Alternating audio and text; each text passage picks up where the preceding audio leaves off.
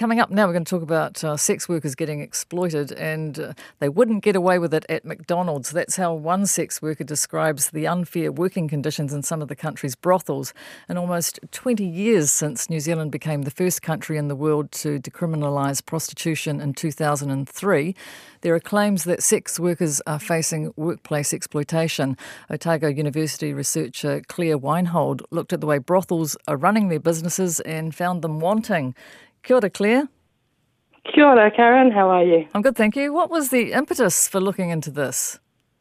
Um, so, um, as you just said, uh, New Zealand was the first country to have decriminalised sex work, and uh, during that time, um, since then, lots of people have looked at different aspects of the sex industry in New Zealand and found that decriminalisation has really benefited sex workers in terms of making them safer at work and so forth. What we didn't really understand is how that was working within brothels and how brothel operators, so that's managers and owners, manage their businesses um, to try and create those safeguards for sex workers. So we were really trying to get a better understanding of how that was working within those businesses across the country. How is it working or not working?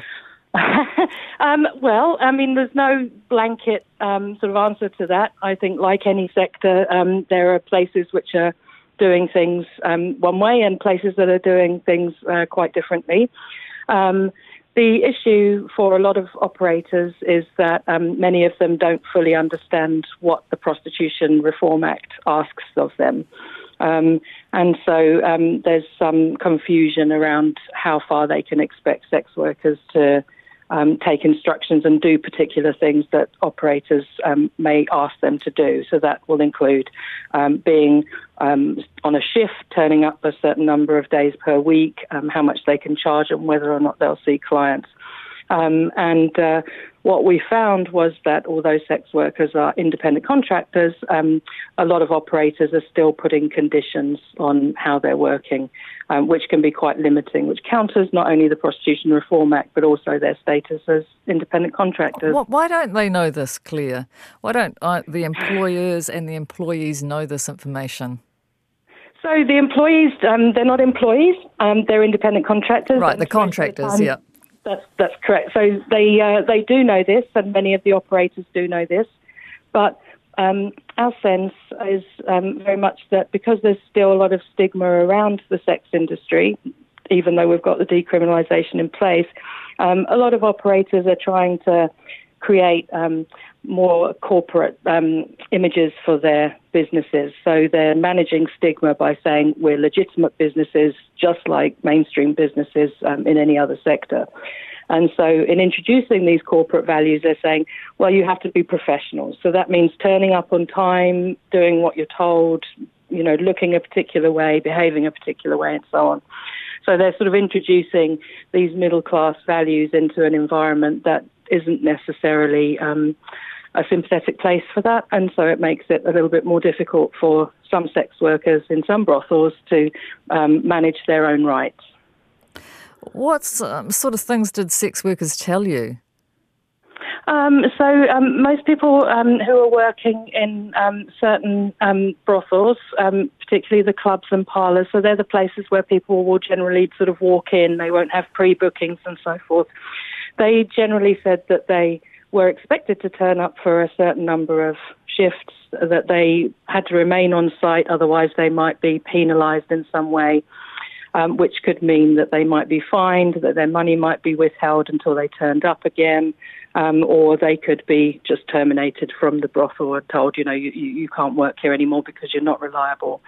Um, so, and then in some cases, um, sex workers were reporting that they were expected to look a particular way, to behave a particular way, um, to be polite to clients, even when the clients were um, often behaving in criminal ways. But but what so you're saying here is that they've got they've got no rights basically, and they've got nowhere to turn to. Is is that what the um, mm. main frustration was? The, um, the, the issue is is that they do have rights, um, but it's very difficult for them to, to enforce them, to exercise that. Yeah, but, but why can't um, they? Why can't they go to MBIE and you know go through the usual channels? If you've got a contract, you've got a contract. Yeah, well, this is the other issue is that um, sometimes they have contracts and sometimes they don't have contracts, and a lot of those contracts are very sketchy. So they'll just say things like, "You're responsible for paying your own taxes," and in some cases they'll say, "And you need to turn up for shifts." Um, and because they're independent contractors, um, on some level, um, you know, there's an idea that they can't go to MB because they're not employees. So you'll go through MB for your mediation and so forth as an employee, which is not an avenue open to independent contractors. Right. So my sense, yeah, my sense for that though is that because they're under such um, for many of them, they're under such strict controls as they're actually being treated like employees, so they should probably head on down to MB and have a conversation with them, or the New Zealand Sex Workers Collective, who can, you know, guide them in the right direction. But really, really, it comes down to that word you use, doesn't it? Stigma. That's what all the problems yeah. seem to arise from. Although uh, a lot of people who are in industries that are low paid, for example, which may not necessarily be this one, uh, they don't have anybody to talk to about their problems either and get exploited. Mm, yeah, no, and that's um, I you know I wouldn't want to want people to take from this that um that you know that I'm exceptionalising the sex industry in any way. Um, you know, situations are evident right across sectors, and we've you know sort of seen it in um, well, I mean actually right across not just the lower paid um, end of the um, sectors, but um, you know, right across different industries and sectors. So yeah, it's quite a quite a widespread issue. Um, you know, but the the stigma for sex workers is, you know, the same sort of stigma as you'll see with some of our migrant workers that they don't know where to go and they don't feel that they can represent themselves in particular ways because things will come back on them. What about the uh, NZ Sex Workers Collective? Have they mm. spoken to them about the, the problems that they're having? Yeah, so some people do. Um, I mean, the issue for people um, sometimes is that you know they, they don't necessarily have a sense that anything can be done. Um, but the message is is that there there are sometimes ways that you can work through things, um, particularly at the sort of sharp end of workplace harmful behaviour.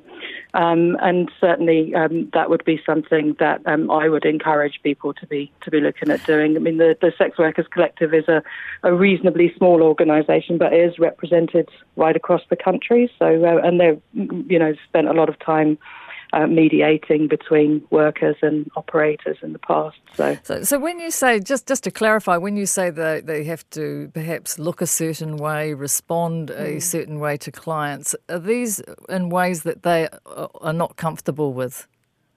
Oftentimes, yeah. So, um, you know, I, I, think that for um, diverse sex workers and you know that's sort of racially diverse or you know gender diverse and so forth they're often finding themselves having to present themselves in ways that um, are not great for their well-being um, according to their own accounts. And then for um, other brothel operators many of them have really tried to entrench this kind of middle class sense of being, you know, professional and, you know, presenting themselves as clean and well educated and sexy little companions and so forth. So, uh, you know, that can be um, quite an ask for a lot of people who then, you know, you, then it reinforces stigma against those people who perhaps don't make that cut and, you know, meet those very mainstream um, yeah, I understand. Yeah, it's loaded with meaning mm. when you um, match it up with the sex worker industry, isn't it? It's not the same as any yeah. other industry uh, in that regard. So, uh, where does your research take you? What are you going to do with it? Um, well, um, there's a, a, you know, I'm sort of in contact with the um, Sex Workers Collective, who are obviously always working um, to try and improve the conditions of, of sex workers. So hopefully that will inform some of their um, work, but also looking at other countries who are looking to um, introduce decriminalisation um, to improve sex worker safety. So uh, hopefully they can take some lessons from you know the lessons that we've learned in New Zealand or are starting to understand better in New Zealand as well. Because there's a lot of interest because we were the first country to do it. So uh, you know hopefully um, there will be things to help them out as well as try and improve conditions for workers here. Thanks, Claire. Thank you for joining us and explaining that. It's a real pleasure. Thanks, Karyn. That's Otago University researcher Claire Weinhold. It's 25 minutes to 11.